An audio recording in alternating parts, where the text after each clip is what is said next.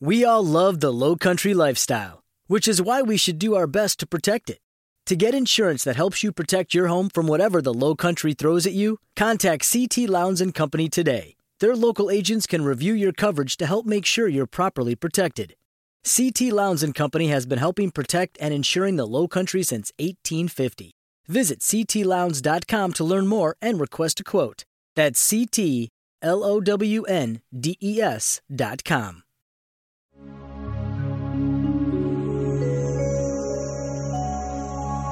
श्री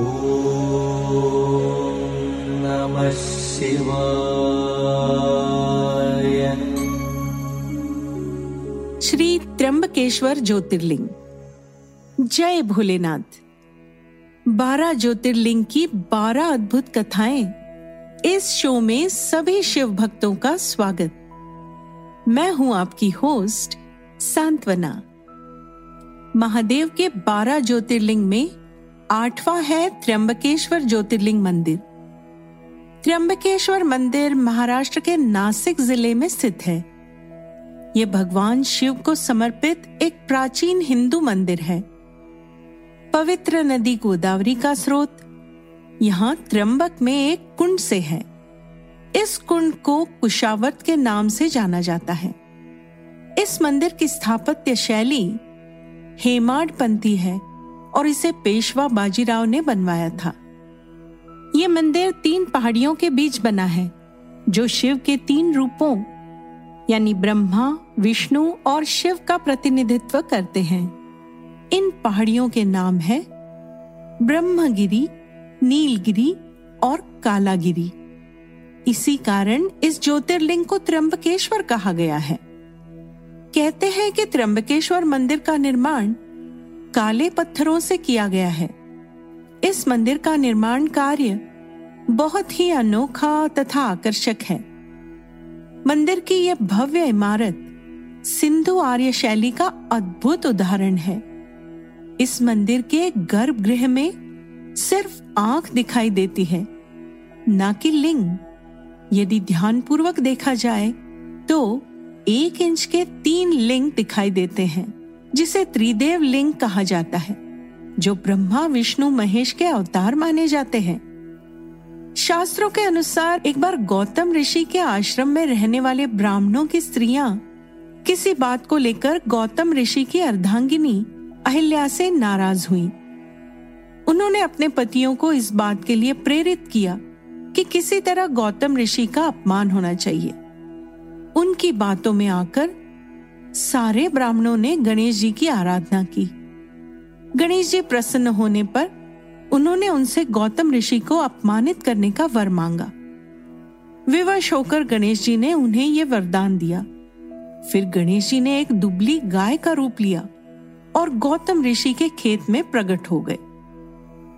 अपनी फ़सल खाती हुई उस गाय को देखकर गौतम ऋषि उसे एक तिनके से वहाँ से हटाने लगे। जैसे ही गाय को उस तिनके ने छुआ, वो गाय ज़मीन पर गिर गई और मर गई। पास छिपे सारे ब्राह्मण उनके सामने आए और उन्हें महत पाप, गौ हत्या का दोषी ठहराया। वे ऋषि गौतम का अपमान करने लगे। गौतम ऋषि ने उन ब्राह्मणों से प्रायश्चित पूछा। तब उन्होंने कहा, गौतम, तुम अपने पाप को सर्वत्र बताते हुए तीन बार पृथ्वी की परिक्रमा करो। फिर लौटकर यहाँ एक महीने तक व्रत करो। इसके बाद इस ब्रह्मगिरी पर सौ बार घूमो, तभी तुम्हारी शुद्धि होगी। यदि ये न कर पाओ तो यहाँ गंगा जी को लाकर उनके जल में स्नान करके एक करोड़ पार्थिव शिवलिंग से भगवान शिव जी की आराधना करो। इसके बाद फिर से गंगा जी में स्नान करके पुनः सौ घड़ों से पार्थिव शिवलिंग को स्नान कराने से तुम्हारा उद्धार होगा। गौतम ऋषि ने इस प्रकार कठोर प्रायश्चित किया। इससे प्रसन्न होकर भगवान शिव ने उनसे वर मांगने को कहा। महर्षि गौतम ने कहा, भगवान, आप मुझे गौ हत्या के पाप से मुक्त कर दीजिए। भगवान शिव ने कहा, गौतम, तुम सर्वदा निष्पाप हो। गौ हत्या का अपराध तुम पर छल पूर्वक लगाया गया था। ऐसा करने के लिए तुम्हारे आश्रम के ब्राह्मणों को मैं दंड देना चाहता हूँ। इस पर महर्षि गौतम ने कहा, उन्हीं के उस कार्य से मुझे आपके दुर्लभ दर्शन प्राप्त हुए हैं। अब उन्हें मेरा परम समझकर उन पर आप क्रोध ना करें। बहुत सारे ऋषि मुनियों और देवगणों एवं गंगा ने वहाँ उपस्थित होकर ऋषि गौतम की बात का अनुमोदन करते हुए भगवान शिव से सदा वहीं पर निवास करने की प्रार्थना की। देवों के प्रार्थना करने पर भगवान भोलेनाथ वहीं गौतमी तट पर त्र्यंबकेश्वर ज्योतिर्लिंग के रूप में प्रतिष्ठित हो गए। त्र्यंबकेश्वर मंदिर हिंदू धर्म की वंशावली का पंजीकरण माना जाता है। इस मंदिर में वंशावली पंजीकरण के साथ ही मंदिर के पंचकोशी में काल सर्प शांति त्रिपिंडी विधि और नारायण नागवली विधि आदि भी करवाई जाती है। ये आयोजन भक्तों द्वारा अपनी मनोकामना पूरी या अपनी इच्छा पूर्ण होने के बाद किया जाता है। श्री त्र्यंबकेश्वर ज्योतिर्लिंग की जानकारी आप सुन रहे हैं। बारह ज्योतिर्लिंग की बारह अद्भुत कथाएँ इस शो में। क्या आप इसके बारे में पहले से जानते थे? श्री त्र्यंबकेश्वर की ये जानकारी आपको कैसी लगी? हमें कमेंट करके ज़रूर बताएँ। बिंच पॉट्स ऐप पर सुनिए सभी बारह ज्योतिर्लिंगों की पौराणिक कथाएँ तथा जानकारी।